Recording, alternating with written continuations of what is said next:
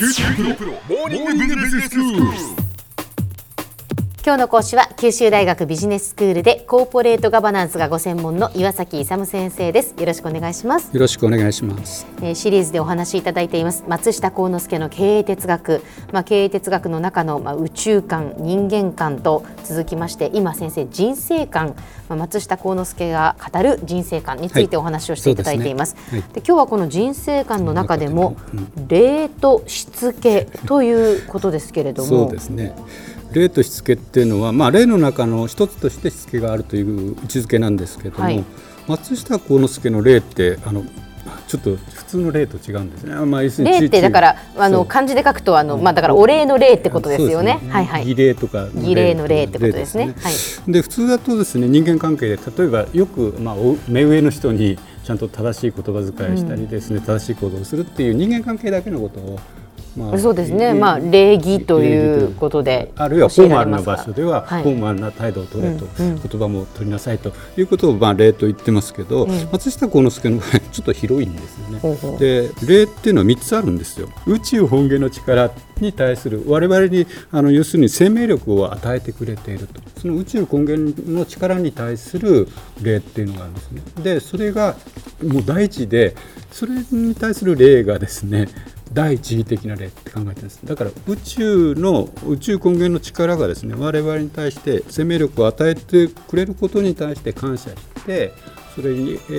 敬服すると。いうのがい第一の例でそれが根本的でそれと同じようにそう宇宙の秩序っていうのがあってですね、まあ、それに従って第2番目の人間に対する例ってあるんですよ、うん。だからお互いに尊重すべき人間であると。だから喧嘩しないでですねお互いに仲良く暮らそうそのためにはやっぱりエゴっていうか自我を主張してたんじゃうまくいかないですよね。だからそこのところにあの社会道徳としての礼が必要になってくる。それが第二でであと今度はその人間関係だけじゃなくて物とか自然に対してもですねあの例えばも昔から物を無駄にするなとか日本ではもったいないっていうのがあるじゃないですか、はい。あれって世界にあまりなくてそのもったいないを世界に広めようということであれやってますけどもそのものに対しても礼を尽くすだからちょっとあの普通の礼とちょっと広くてすごく大きなところからものに対してまで礼を尽くすというのが松下幸之助の例なんですけど、はい。まあ、そのうちの一つとしてしつけがあると。だからこれしつけっていうと、その 3, つのものに対するもちろんあれなんですけども今中心となるのは、えー人間に対する道徳というのに今一番関係してくるとは思うんですけどね。でまずですね子供をしつけると いうことなんですけど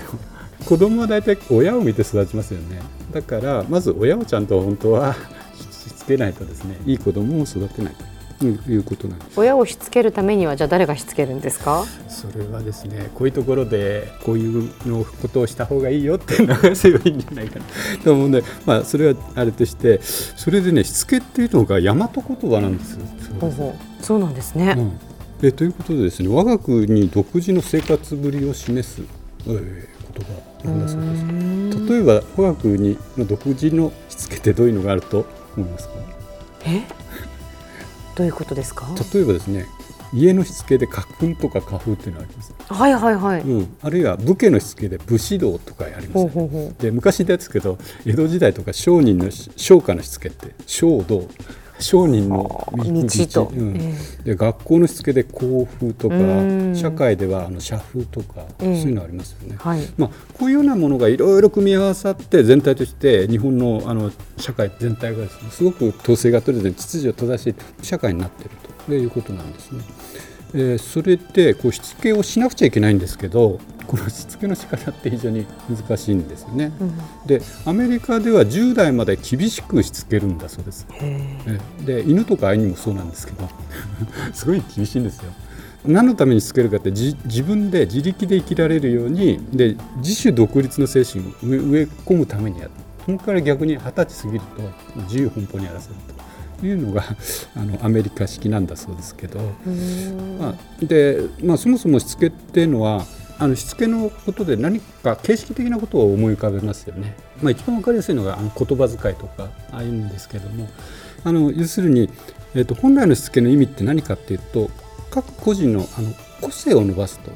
いうのがもう目的なんですよ。ね。であの要するに伸び伸びと個人のあの能力をあの伸ばすために社会でその最低の常識があるじゃないですか。はい。共通として、ええ。そこをしつけるということなんですよ。そうですか。じゃあその食事の時には肘をつかないとか 姿勢を正しくとか、うんそういうことではないんですね。あそういうこともだから社会に出た時ねみんなでそうやってる時にはそういうふうにした方がお互いにこう嫌な気持ちしないじゃないですか。はい。だからその嫌な気持ちをさせないというのがしつけなんです。お互いにお互いに嫌な気持ち嫌じゃないですか。ええだからその嫌な気持ちを他人にさせないようなものが全てしつけなんです。でそれをしてかつですね本来的にはあのその各人が持っている個性っていうのがあるじゃないですか。はい。それをだから発揮させていくっていうのがしつけのはあ要するにその個性が発揮できるようにするでなぜかというと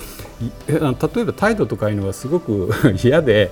あいつって生意気な態度っていうになると初めからその個性を伸ばせる前提条件が崩れちゃうしあいつはやめとけというふうになっちゃうじゃないですか。だからちゃんとした社会的なあのこうえやるべきことっていうのをしつけとしてやっておいてそれでその人が持っているあれを伸ばしてやる。っていうのが一番基本なんですね。でそこのところはあの松下幸之助的にはそういったあのあの盆栽やってると分かるんです。添え木って知ってますよねはい。あれに当たるんだと。であの木なんかはそうなんですけど特にあの木とかああいうのをまっすぐに育てたい時っていうのはあの木っていうのは結構風とか雪でこう斜めになっちゃう、うん。そうするとこうまっすぐなのが育たないんで売れないんですよ。ね。だからそれをまっすぐにしたいんだ。から添え木をしてで一旦伸び始めるとそのままスーッと上に伸びてくれるんですよ、ね。ほうん。だからそこの自由に伸びられるまでの添え木としてしつけが必要。うーんなといるほど。うことなの。あの社会で個性を伸ばすための準備として社会常識としてしつけが重要だということで決してですねその人を特別何か形式に縛り付けるものがしつけではないということですね。では先生今日のまとめをお願いします。えっと、松下幸之助の経営哲学でしつけに関しましては例にはしつけが大切でありましてそれは伸び伸びとした中でその人の個性を伸ばすことによって心身ともに豊かな繁栄した社会を築きたいというそのベースになりますよということなんですね。今日の講師は九州大学ビジネススクールでコーポレートガバナンスがご専門の岩崎勇先生でした。どうもありがとうございました。ありがとうございました。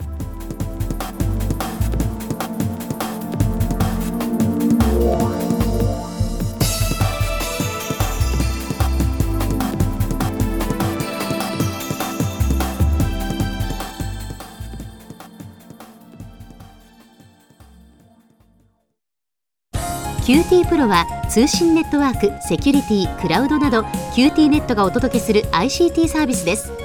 九州中に展開した光ファイバー網を基盤に一番身近なビジネスパートナーとして九州の企業自治体の皆様をサポートします。詳しくは QT プロで検索を。